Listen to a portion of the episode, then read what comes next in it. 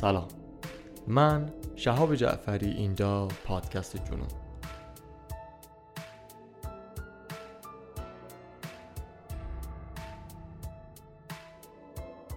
این اپیزود دومین بخش از داستان دو قسمتی بریان ولز که توی خرداد ماه سال 99 برای شما روایت میشه.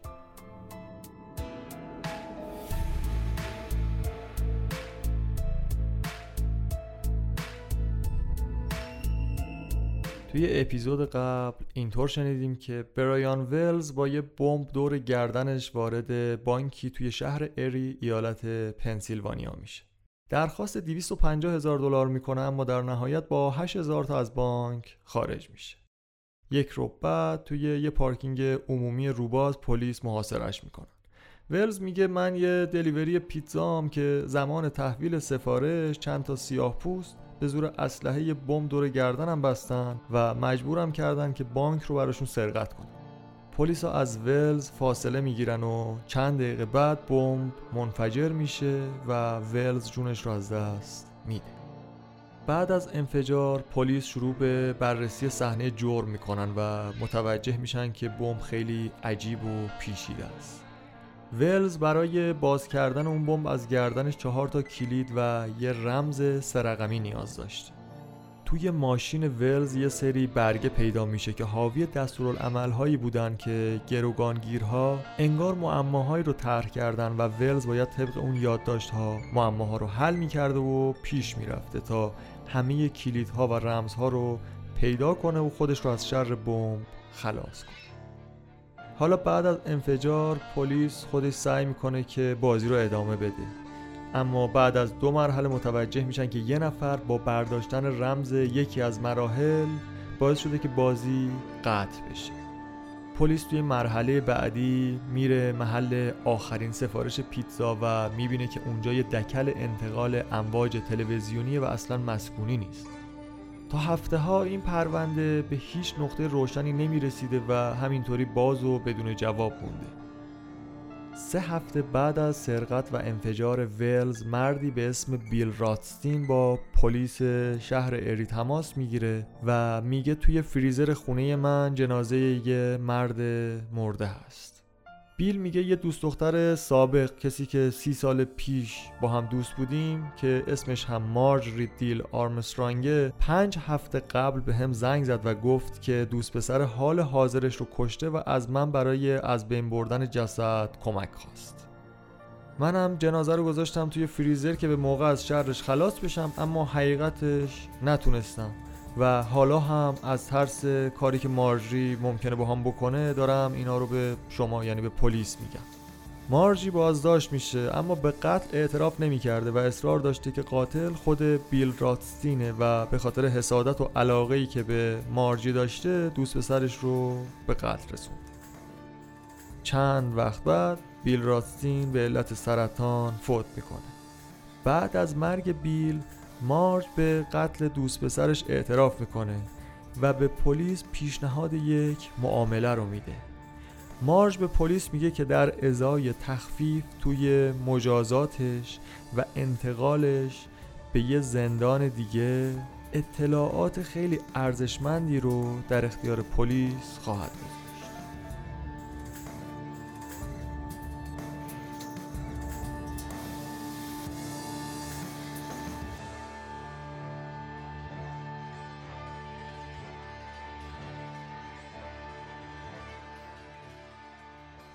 مارش توی زندان ساعتها جلوی آینه میستاد با خودش صحبت می‌کرد و ابروهاش رو با تیغ می‌زد.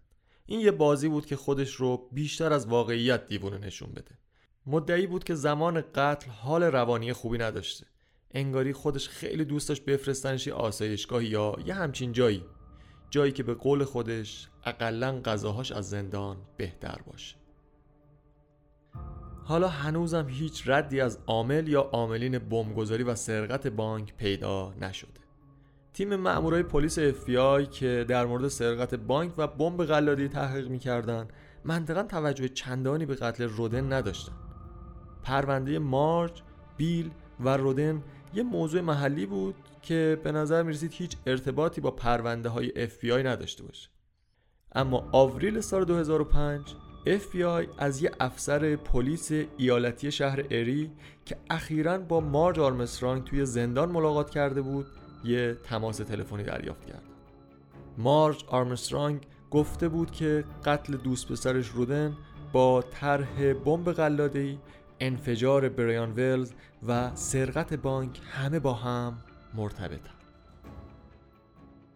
وقتی مأمورای پلیس فدرال خواستن با مارج ملاقات کنن اون یه سری پیش شرط گذاشت که عمده ترینش این بود که اول از همه باید از این زندان به یه زندان دیگه با امکانات بیشتر و البته نزدیک به زادگاه مارج یعنی شهر اری منتقلش کنن. مارج گفت به این شرط هرچی اطلاعات داره رو در اختیار FBI می‌ذاره. یکی از دلایلی که به نظر می رسید پشت این درخواستش بود این بود که وکلای با تجربه و کاردرست به خاطر فاصله زیاد زندان با شهر از قبول کردن پروندهش شونه خالی می‌کردن.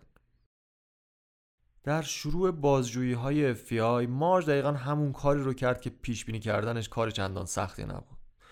اون طوری صحبت می‌کرد که انگاری همه تقصیرها گردن بقیه بوده و در حالی که اصرار داشت که به هیچ وجه درگیر این نقشه نبوده اما در عین حال ادعا هم می‌کرد که از کل ماجراها و طرحها اطلاع دقیق و بسیار کاملی داره.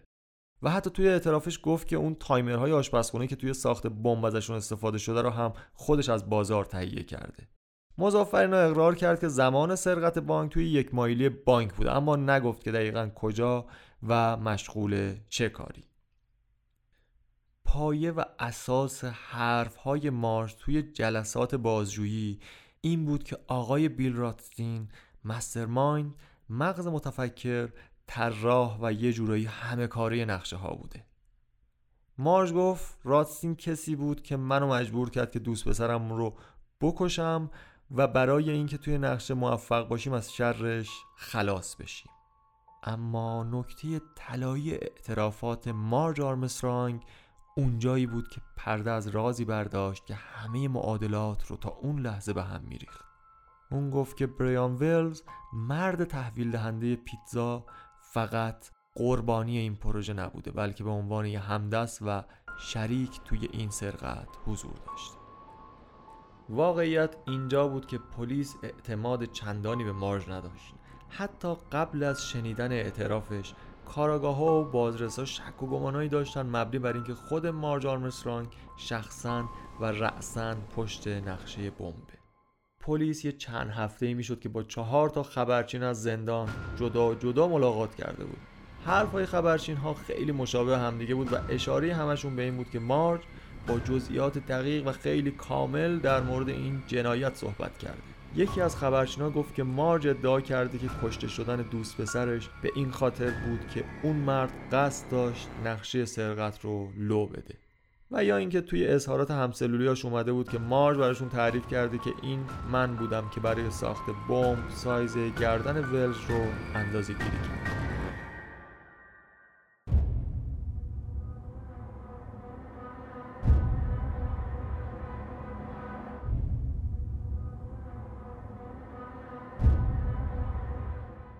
اواخر سال 2005 چند ماهی بعد از اولین صحبت ها و اعترافات مارج به FBI یه روزنه شانس برای حل شدن معما بالاخره خودش رو نشون داد. یه مخبر اومد و شهادت داد که مردی به اسم کنت بارنز تعمیرکار سابق تلویزیون و کرک فروشی که توی زندان بود توی این پرونده دخیله.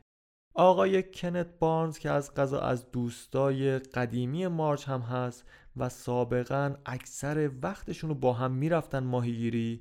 توی زندان یه چند جا از دهنش در رفته و داستان رو برای همبندهاش لو داده. آقای کنت توی زندان داشت محکومیتش رو به خاطر هم و فروش مواد مخدر میگذرون که FBI تحقیقاتشون رو در مورد این شخص شروع کردن. توی همون چند تا بازجویی اول درست درمون جواب نمی‌داد از جواب دادن با شوخی و یه جوری با مزه بازی تفره می‌رفت. بازجوهاش هم وقتی دیدن که این روش جواب نمیده شروع کردن به تهدید کردن و ترسوندنش از بیشتر شدن دوره محکومیت. ترس از سنگین تر شدن حکمش و نگه داشتنش پشت میله های زندون باعث شد که کنت موافقت خودش رو با یک معامله با FBI اعلام کنه. قرار شد که در ازای کاهش زمان مجازات اون هم گزارش کاملی از جرم رو به پلیس تحویل بده. کنت تئوری های اف رو تایید کرد که مارج دیل آرمسترانگ مغز متفکر اصلی توی طرح سرقت و بمبه. اون ادعا کرد که خانم آرمسترانگ شدیدا به پول نقد احتیاج داشت. چرا احتیاج داشت تا بتونه اون پول رو به کنت بده تا پدر خودش رو یعنی پدر مارج رو به قتل برسونه؟ به اعتقاد کنت مارج نقشه هایی داشت که ثروت پدرش رو تصاحب کنه. پولی که انتظار داشت ارث ببره رو می‌خواست زودتر از موعد مقرر به دست بیاره. کنت بارز می‌گفت که پدر مارج خیلی اوضاع مالی خوبی داره ولی چون همه پولهاش رو خرج دوست و آشنا و در و همسایه می‌کرد یا مثلا هر ماه یه رقم قابل توجه به خیریه ها می‌داد این کار مارجی رو حسابی به هم میریخت. یه روز میاد و به من پیشنهاد میده که می‌تونی پدرم بکشی؟ منم به شوخی گفتم که آره ولی برات خرج داره. مارج هم گفت چقدر خرج؟ من هم 250 هزار دلار درخواست کردم تا در مقابل پدر مارج رو به قتل برسونم و همین باعث میشه که فکر سرقت بانک و بمب اول توی سر مارجی شکل بگیره و بعد یه اکیپ دور خودش جمع کنه تا پروژه رو عملی کنه She asked me if I would kill her dad. I said, why? Just like that? Yeah. And would you kill my dad? Yeah. There was a lot more money in the estate that was supposed to be willed to her when he dies. And she said he'd been given like hundred, sums of hundred thousand dollars donated to the church and giving it away to all his friends and stuff. And Hundreds of thousands of dollars? Yeah, and she said that um, he's given away her inheritance, and she was so damn obsessed with it. And of course, I was just joking with her, you know. And, and uh, I said, "Well, Margie," I said, "that would cost you." And she goes, "Well, how much?" I said, "Quarter of a million. And uh, I was playing with her, and I said, uh, "I said I want half up front." I said, "I want hundred thousand dollars up front." And of course, just playing with the tank because I won't kill nobody. But I said to You her, I won't said, kill anybody? No, I would never Okay, kill anybody. go ahead. I hate to kill bugs. I don't like to kill flies, you know. Hell, I, I cry when people shoot deers, you know. I mean, yeah, I like to eat venison, but I don't like to, you know. No doubt in your mind, she wanted you to kill him. Oh, yeah. Oh, yeah, she was serious about that because she wanted that money. But like I say, I'd never kill anybody. I just wanted to see if she'd be stupid enough to give me any money up front. She said But, she but she actually said, Yeah, I want, I would like you to kill my dad. yeah. Yeah, she said, and she said, and she said she'd give me the details, layout of the house, and all that stuff later. کنت بارنز اصرار داشت منو در مورد یه سری از جزئیات نقشه عمدن بیخبر نگه داشته بودن اما حتی با وجود این حفره‌های اطلاعاتی اعترافهای آقای کنت تمام چیزهایی که پلیس از همسلولی های مارجی شنیده بود رو عینا تایید می‌کرد. بالاخره بعد از حدود دو سال تحقیقات داشت جون می‌گرفت. توی بازجویی های بعدی کنت بارنز به یه حقیقت خیلی خیلی مهم اعتراف کرد. اون از رابطه سه نفره خودش با برایان ولز از طریق یک روسپی پرده برداشت. گفت که ولز با چند تا روسپی ارتباط داشت. خب اینو که پلیس از اون دفترچه یادداشتی که گفتیم از خونه ولز پیدا کرده بودن خبر داشت. کنت میگه یکی از اونا دختری بود به اسم جسیکا هوپسیک. و ولز در ازای رابطه جنسی به جسیکا کرک میفروخت کرک کوکائین. کرک هم که از من می‌خرید و یه چند وقت که گذشت رابطه این دو نفر عمیق و احساسی شد طوری که قرار مداراشون رو توی خونه من میذاشتن. و بعضی روزا می‌شد که این دو نفر ساعتها با هم توی طبقه بالای خونه من وقت میگذروندن. جسیکا اوپسی کلا منکر هر چیزی شد که به اون ولز سرقت و کنت بارنز ارتباط داشته باشه.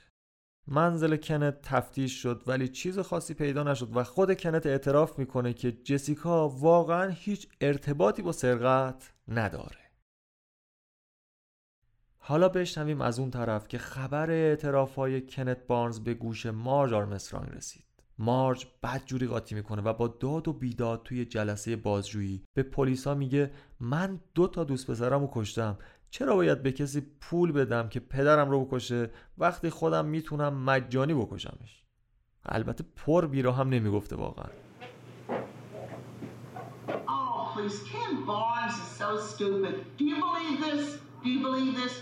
Here I am, I've killed two boyfriends in self-defense, but I've killed two boyfriends, right? Would I have to hire Ken Barnes to kill my father if I hated my father that much and wanted him dead? Or would I do it for free myself? Come on, be reasonable. They have nothing on me, nothing in writing, nothing in video, nothing in uh, voice. I didn't confess to anybody because I didn't do it. And trying to give me nothing. Is your father, is your father still living?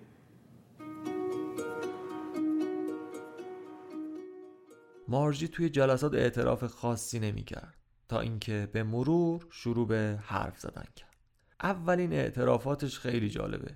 در مورد چیزی میگه که هیچ کس بهش اهمیتی نمی‌داد. میگه چند روز قبل از عملیات سرقت بانک بیل راتستین یه ون آبی رو یدک کشیده بود و با خودش آورد توی خونش و وقتی که آبها از آسیاب افتادن اون رو از خونش خارج کرد. یه ون آستروی آبی رنگ. حواسمون هستش که دو سال پیش بعد از ترکیدن بمب یه پلیس وقتی داشتن ادامه معمای پیدا کردن کلید رو انجام می‌دادن یه ون آبی مشکوکی رو دید که انگار اومده بود و یه تیکه از پازل رو برداشته بود و جریان بازی رو متوقف کرده بود. وقتی از مارج در مورد روز سرقت پرسیدن گفت که من با بیل توی ماشین نبودم.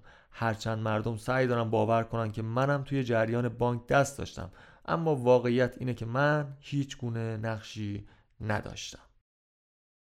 پلیس وقتی دید که خیلی چیزها از دستش در رفته تصمیم می‌گیره تمام مدارک رو از اول یک بار دیگه با دقت بررسی کنن و با هم می‌بینیم چه چیزهای جالبی هم پیدا می‌کنن.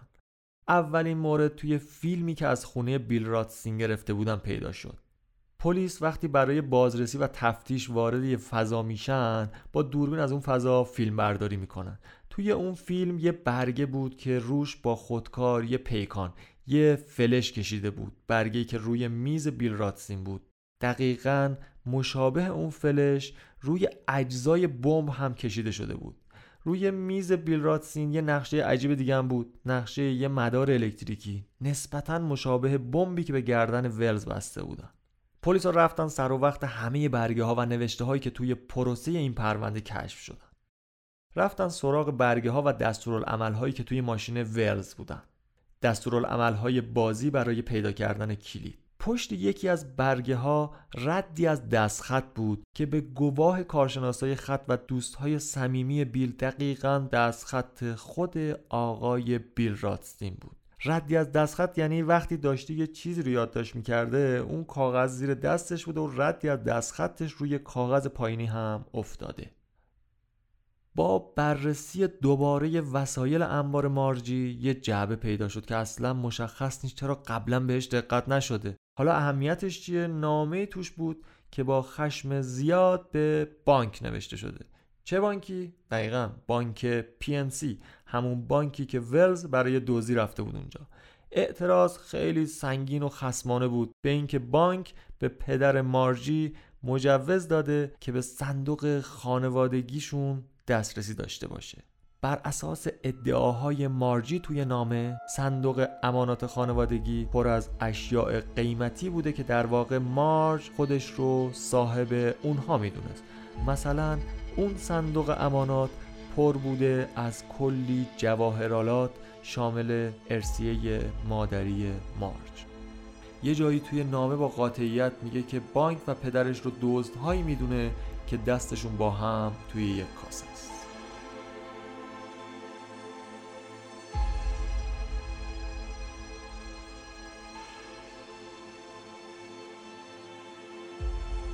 توی ماه دسامبر سال 2005 کنت بارنز باز هم اعتراف کرد و این بار به همدستی فلوید استاکس هم اشاره می‌کنه. پلیس یه جوری این آقای کنت بارنز از نگه داشتن تو زندان ترسوندنش که به هیچی رحم نکرد و همه رو از دم فروخت. توی ادامه اعترافاتش در مورد روز سرقت اینطور میگه. میگه که مارجی روز سرقت با من تماس گرفت و گفت امروز روز عملیات. من می‌دونستم که رودن دوست پسر مارجی قرار موقع فرار راننده ما باشه. وقتی سراغش رو گرفتم مارج گفت که توی تخت خوابه و به خاطر آنفولانزای شدید شاید امروز توی برنامه نباشه. من با مارجی و بیل رفتیم پمپ بنزین نزدیک خونه بیل و با تلفن عمومی اونجا پیتزاها رو سفارش دادیم. و بعد سه نفری رفتیم محل تحویل پیتزا اون دکل انتقال تلویزیون. بعد از حدود نیم ساعت بریان ولز با دو تا پیتزا به ملحق شد. اون پیتزا رو روی کاپوت یا دقیق خاطرم نیست شاید هم صندوق عقب ماشینش گذاشت و منتظر شد تا پول پیتزاها رو بگیره. که اینجا افیای ازش می‌پرسه چی؟ پول پیتزا بگیره. مگه همدست نبودین؟ مگه رفیق نبودین؟ که کنت میگه که خب به هر حال اونم امانتدار بود کارمندی بود که باید پول رو برمیگردون به مغازه. و ادامه میده میگه من بودم و بیل و مارجی. برایان خیلی به هم ریخته بود انگاری که حس می‌کرد یه چیزی طبیعی نیست. شاید شک کرده بود که قرار از بمب واقعی استفاده بشه. اول سعی کرد که با دویدم فرار کنه که من پشت سرش دویدم و گرفتمش و با زدن یه ضربه. بهش گفتم که انقدر ترسو نباش. البته متن انگلیسی انقدر محترمانه نمیگه اینو. از زمین بلندش کردم و داشتیم خاک ها رو از لباسش میتکوندیم که فلوید استاکس قلاده بمب رو اوورد و با مارجی دو نفری انداختنش دور گردن ولز و قفلش کردن. ولز توی یه خلصه و یه حال عجیب غریبی بود که بیل با یه تیر هوایی همه چیز رو آروم کرد. مارج تیشرت اوورد تا ولز بپوشه و باهاش بم رو بپوشونه. بیل راتستین هم برگه ها رو اوورد و به ولز داد و براش توضیح داد که کدوم برگه رو به محض ورود به کارمندای بانک بده و کدوم رو بعدش و کدوم از برگه ها معماهایی که باید حل بکنه تا کلید و رمز قفل رو پیدا بکنه. دست آخرمون اصا رو به ولز دادن و تاکید کردن که این یه شاتگانه که در صورت لزوم می‌تونه باهاش شلیک کنه.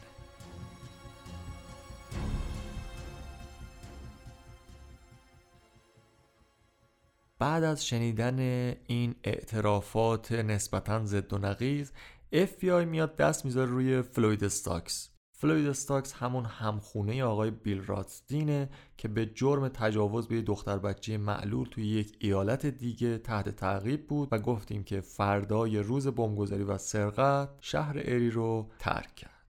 تنها کسی که زنده بوده و بیرون بوده راتستین و ولز که مرده بودن کنت و مارجی هم که توی زندان بودن. فلوید استاکس بازداشت میشه و بازجویی میشه. اما هیچی نمیگه خیلی سطحی جواب میده و می‌بینن که حالا مدرک خاصی ندارن مجبور میشن که آزادش بکنن.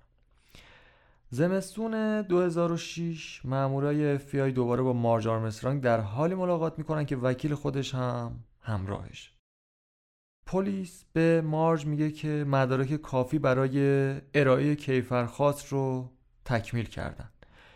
این رو که میشنوه یهو از کوره در میره با مشت میکوبه روی میز کنفرانس و پلیس و وکیلش و هر کسی که توی اتاق هست رو به باد فوش می‌کشه. جلسه بعدی مارج آرومتر در حدی که حتی موافقت می‌کنه که با بازپرسای سوار ماشین بشن و با هم چرخی توی شهر اری و حومه شهر بزنن.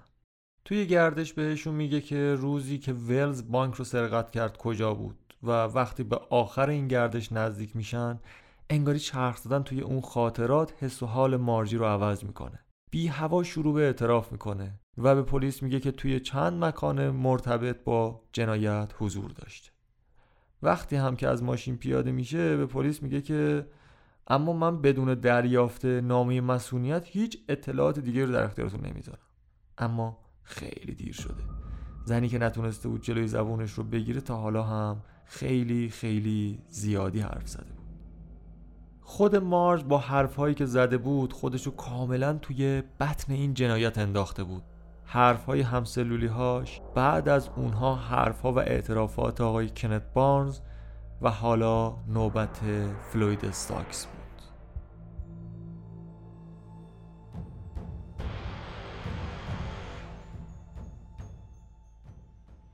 بعد از اعترافات بارنز مبنی بر اینکه فلوید استاکس بود که اون بمب رو اوورد و قفلش رو انداخت گردن ولز فلوید استاکس برای بازجویی چند بار فراخونده میشه.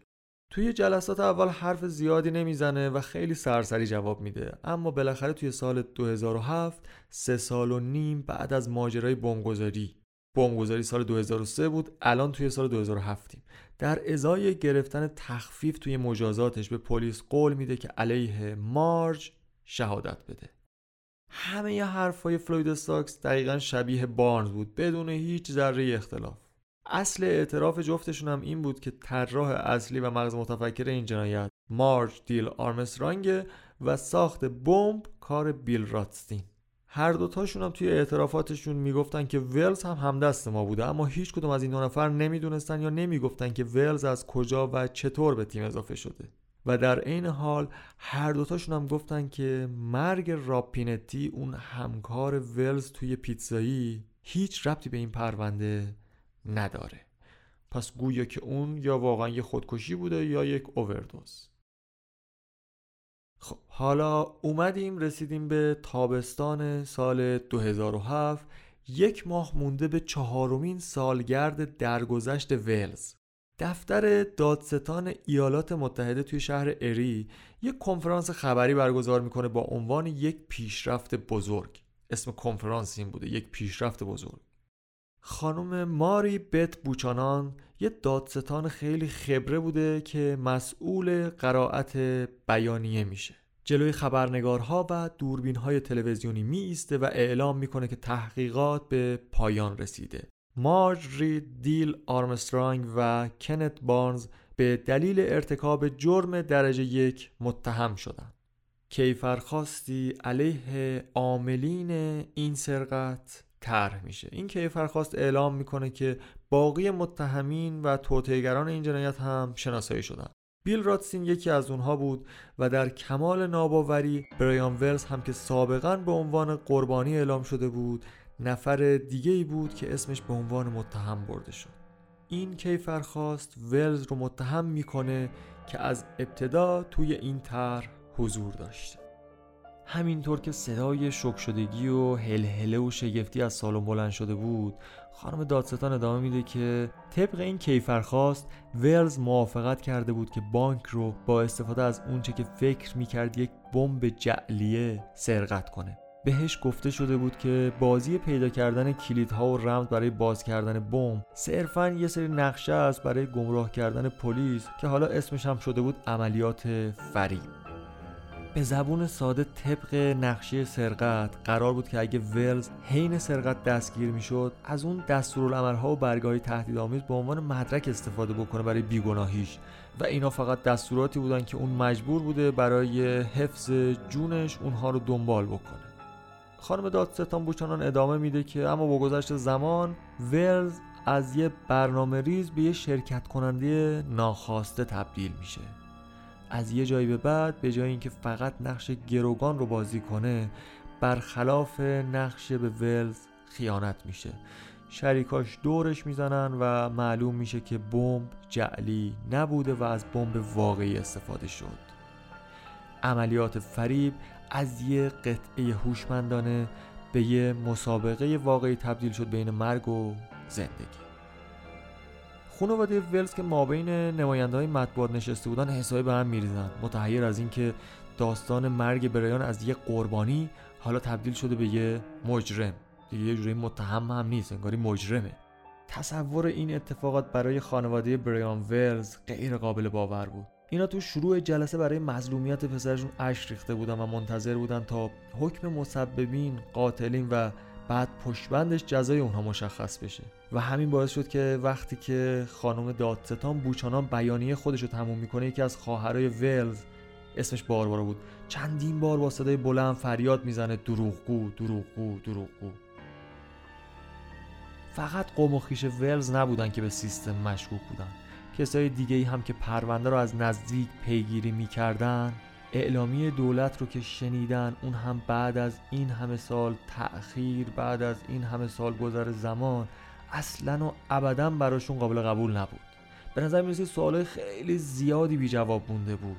مثلا چرا ولز توی همچین نقشه شرکت کرده؟ یا اینکه مارج آرمسترانگ با اون مشکلات ذهنی بیشماری که گفتیم واقعا می‌تونه جنایتی تا این حد پیچیده رو برنامه ریزی بکنه؟ سوالات فقط یه هفته بعد چند برابر شدن. وقتی که فاش شد FBI به این نتیجه رسیده که کل عملیات فریبی که گفتیم یه دروغ بزرگه. بمب طوری ساخته شده بود که هر تلاشی برای برداشتنش اون رو منفجر می‌کرد. و غیر از این خاصیت فنی بمب با زمانگیری مراحلی که ولز باید طی می‌کرد تا کلیدها رو پیدا بکنه مشخص شد که توی زمانی که برای انفجار بمب گذاشته بودن محال ممکن بود که بتونه تمام اون نقاط رو طی بکنه حتی بدون معما و اگه قرار بود فقط با ماشین از نقطه A به نقطه B و بعدش به نقطه C بره باز هم بمب قبل از آخرین نقطه منفجر می‌شد. ولز مقدر بود تا بمیره. برنامه ریزی بر این اساس بود که اصلا ولز زنده نمونه. و البته یه نکته خیلی خیلی مهم اینه که اگه بریان ولز با این گروه همکار نباشه و صرفا غریبه ای باشه که قربانی اهداف اونا شده یعنی به عنوان گروگان توی سرقت شرکت داده باشنش حکم دادگاه برای همه اعضا بی برو برگرد اعدام بود.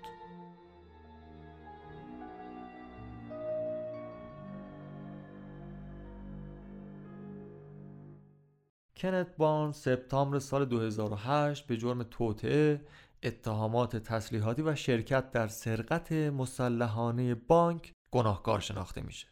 چون اعتراف کامل هم کرد تخفیف خورد دادگاه طولانی و پیچیده هم نداشت و در نهایت به 45 سال زندان محکوم شد. اما باز هم به امید کمتر کردن حکمش قبول کرد که علیه مارجی شهادت بده. خب دادگاه مارجی داره تشکیل میشه. قرار بر دادرسی مارجی شد. اول یه قاضی فدرال توی همون اولین برخوردا وقتی واکنش های عصبی مارج رو دید با چند تا پزشک که روی مارج کار می‌کردن مشورت کرد و حکم داد که مارج آرمسترانگ برای محاکمه از نظر ذهنی ناکار آمده. خب دادگاه یکم به تأخیر میفته و وقتی بالاخره مارجی آماده شد تا با یه قاضی و هیئت منصفه روبرو بشه بهش خبر دادن که پزشکاش اونو مبتلا به سرطان قدرت تشخیص دادن و در حالی که همه منتظر شروع دادگاه بودن این روند دوباره به حالت تعلیق در اومد. قاضی ارزیابی دکترا و پزشکا رو آگوست سال 2010 دریافت می‌کنه و میگن که مارج آرمسترانگ سه تا هفت سال برای زندگی فرصت داره. و اینجا سیستم قضایی تصمیم به ادامه کار می‌گیرن و بالاخره وقت دادگاه تعیین شد. دادگاه فدرال اری بالاخره برگزار شد. آقای کنت بارنز توی جایگاه شهود موضع گرفت. دادستان دادگاه یه آقای میانسال یک وکیل کارکشته ایالات متحده بود با موهای نقره‌ای و دیسیپلین خاص خودش که در عین اینکه خیلی سریع صحبت می‌کرد یعنی با سرعت صحبت می‌کرد ضرب آهنگ فوق العاده گیرایی هم داشت. آقای دادستان از قبل دادگاه یه پرونده همچین چشمگیر و کت تهیه کرده بود با جمعبندی همه شخصیت های مرتبط با پرونده ولز. عنوان این پروندهش هم گذاشته بود اعضای باهوش رودست خورده. دادستان تمام صحبت‌های شفاهی و اقرارهای کتبی از هفت نفر همسلولی های سابق مارج و یا کنت که اعتراف و اطلاعاتی رو باهاشون به اشتراک گذاشته بود رو جمع کرده بود. و خود بارنز هم شاهد اصلی این دادستان بود و آخرین نفری بود که برای گیرانداختن مارج روش حساب شده بود. بارن اینجا مردی بود که به نظر می رسید در نهایت اونه که کل داستان توی روزهای منتهی به 28 آگوست 2003 رو بازگو می‌کنه.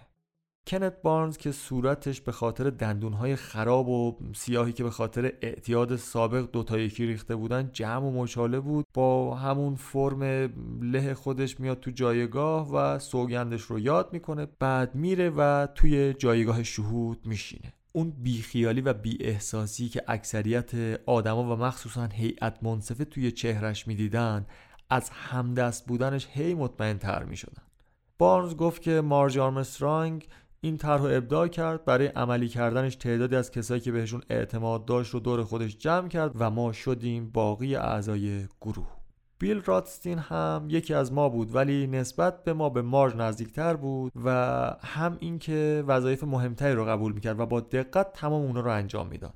ولز نفر بعدی بود که با قول روزمزدی فریب خورد. من در مورد ولز مطمئنم که خیلی به پولش احتیاج داشت. طبق حرف های بارنز توی دادگاه ولز این دلیوری پیتزا با شخصیت منزوی و آرومی که داشت با یه روسپی وارد رابطه شده بود. اون با کمک همین رفیقش بارنز کرک می‌خرید و در ازای رابطه جنسی به روسپی می‌داد. اما تو هفته های قبل از سرقت ویلز به دلال ها و کرک فروش ها حسابی بدهکار میشه و اساسی به پول نقد احتیاج پیدا می‌کنه. بعد از ظهر جنایت بود وقتی پیتزاها رو به برج انتقال تلویزیون تحویل داد ولز فهمید که اعضای گروه دورش زدن و بمب واقعیه. در حالی که سعی کرد فرار کنه به زور بمب رو دور گردنش بستن. بازم نباید فراموش کنیم که طبق قوانین ایالت پنسیلوانیا اگر ولز همدست این اکیپ نبوده باشه و به زور یا آدم غریبه رو گروگان گرفته باشن بعد با تهدید اونم تهدید با یه همچین بمب عجیب و غریبی مجبورش کرده باشن که براشون از بانک دزدی بکنه بدون ذره درنگ حکم دادگاه برای اعضای گروه اعدام خواهد بود. در طول شهادت بارنز مارج آرمسترانگ با عصبانیت توی گوش وکیل خودش هی پچ پچ می‌کرد. چند باری هم فریاد زد دروغگو ولی خب به تب اختارهای شدیدی هم از قاضی می‌گرفت. ولی اون اختارها هم نمی‌تونستن مارج رو ساکت نگه دارن. با شخصیتی که از مارج گفتیم گوش دادن به افرادی مثل بارنز که این شکلی جلوی چشمای خودش و این همه آدم بی اعتبارش می‌کردن براش خیلی سنگین و غیرقابل تحمل بود. توی جلسات بعدی بالاخره فرصت به مارجی رسید که از وقایع خودش بگه.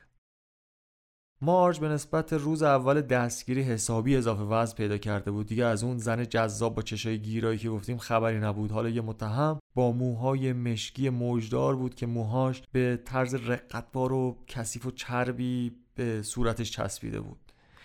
اون به مدت پنج ساعت و نیم در طول دو روز دادرسی البته صحبت کرد. هر بار که دهنشو باز می‌کرد یه مش کلمات رو رها می‌کرد که به خاطر پراکنده گوییهاش نظر هیئت منصفه نسبت بهش منفی و منفی تر می‌شد. اون حتی یه جایی وکیل خودش هم مسخره می‌کنه. یه جایی که وکیلش برای اثبات بیگناهی کمک کردن بهش ازش سوال می‌پرسه مارج هو از کوره در میره. و میگه این خیلی سوال احمقانه یا آقای وکیل و بعد شروع می‌کنه به یه سری خنده های هیستریک. میخنده گریه می‌کنه فریاد می‌زنه. قاضی بیشتر از پنجاه بار بهش اختار میده و صحبتاشو قطع می‌کنه و آخر سر حرفاش رو به دادستان اینجوری میگه. میگه اگه مداری که شما علیه من دارید ایناست. لازم بهتون بگم این یکی از ترحم آورترین دادرسی های تاریخ ایالات متحده است. خیلی رفتار عجیبی داشته مارج توی اون دو روز بازرسی. توی دو روز فقط یک بار اسم بریان ولز رو میاره. نزدیک 300 400 دقیقه حرف می‌زنه ها ولی فقط یک بار اونم توی ده دقیقه آخر صحبتاش توی روز اول اسم ولز رو میاره. اون هم تو قالب این جمله میگه من هرگز بریان ولز رو ملاقات نکردم. من هیچ وقت اون رو نمیشناختم و هرگز ازش خبری نداشتم. فقط روز مرگش خبر مرگش رو توی اخبار تلویزیون دیدم. اما به نظر می‌رسه که هیئت منصفه مشتری حرفاش نمیشه. بعد از 11 ساعت شور و مشورت هفت زن و پنج مرد اعضای هیئت منصفه رو داریم میگیم. حکم به مقصر بودن و متهم بودن مارج میدن و حکم رو صادر می‌کنن. سرقت مسلحانه به بانک توطعه و استفاده از وسیله مخرب در جرم خشونت آمیز. مارج دیل آرمسترانگ هنگام محکومیت در 28 فوریه با حکم دادگاه به حبس ابد محکوم شد.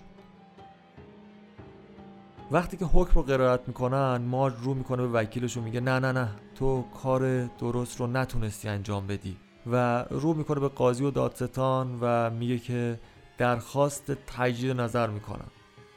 البته این کار رو هم می‌کنه اون چندین بار میاد و درخواست تجدید نظر میده. اما همه اعتراضات مارج یکی یکی رد می شدن مارج از اینکه اون تنها کسی بود که مجازات می‌شد به شدت غمگین بود و می‌گفت که بیل راتسین که یه جورایی همه کاره این برنامه بود قبل از اینکه مجازات بشه مرد و راحت شد.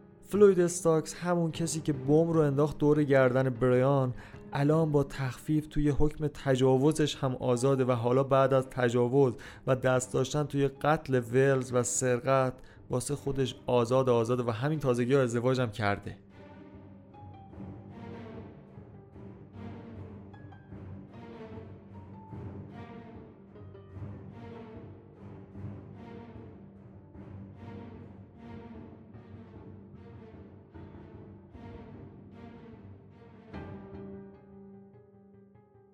خب حالا بشنویم از حال و احوال آقای کنت بارنز.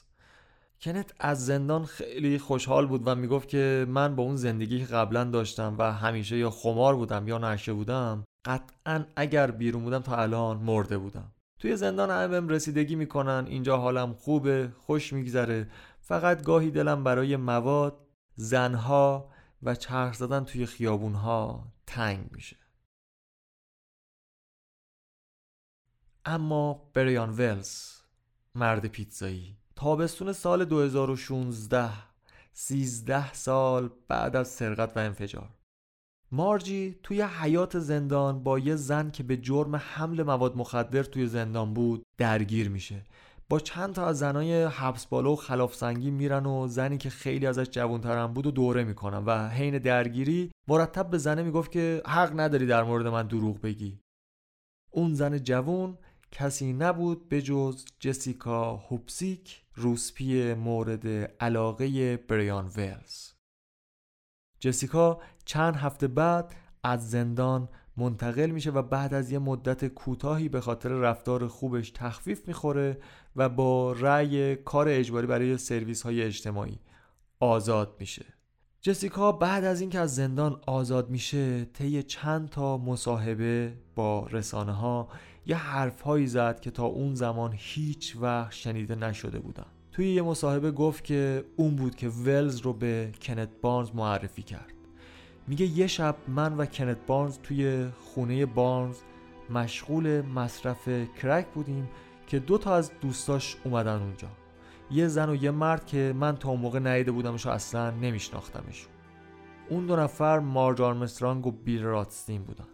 اومدن و نشستن نه مواد می‌زدن و نه چیزی میخوردن.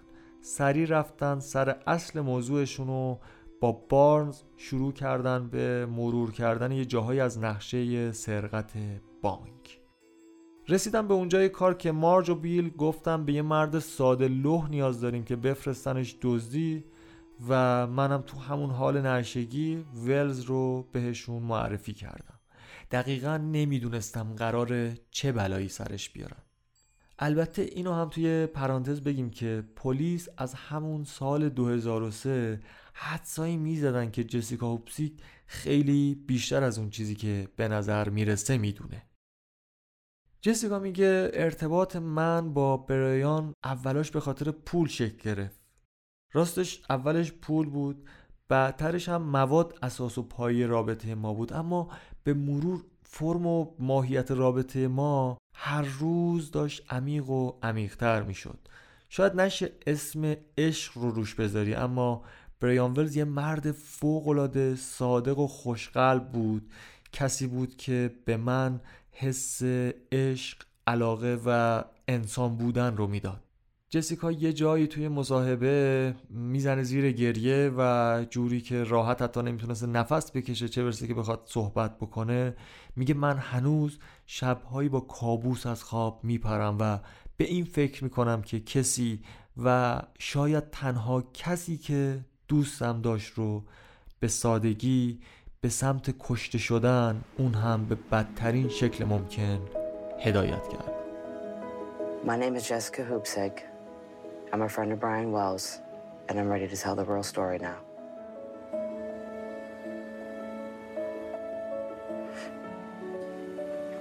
I want people to know that he was innocent.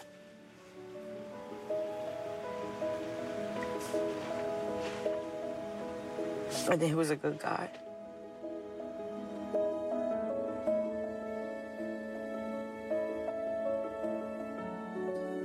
با اعتراف های خانم جسیکا هوپسیک سیستم قضایی تصمیم می‌گیرن که دوباره این پرونده رو به جریان بندازن. اما چهارم آوریل سال 2017 خانم مارجری دیل آرمسترانگ توی زندان بر اثر سرطان سینه جونش رو از دست میده. تا متهم اصلی این جنایت و یکی از مطلع ترین افراد این پرونده با همه اطلاعاتش از این دنیا.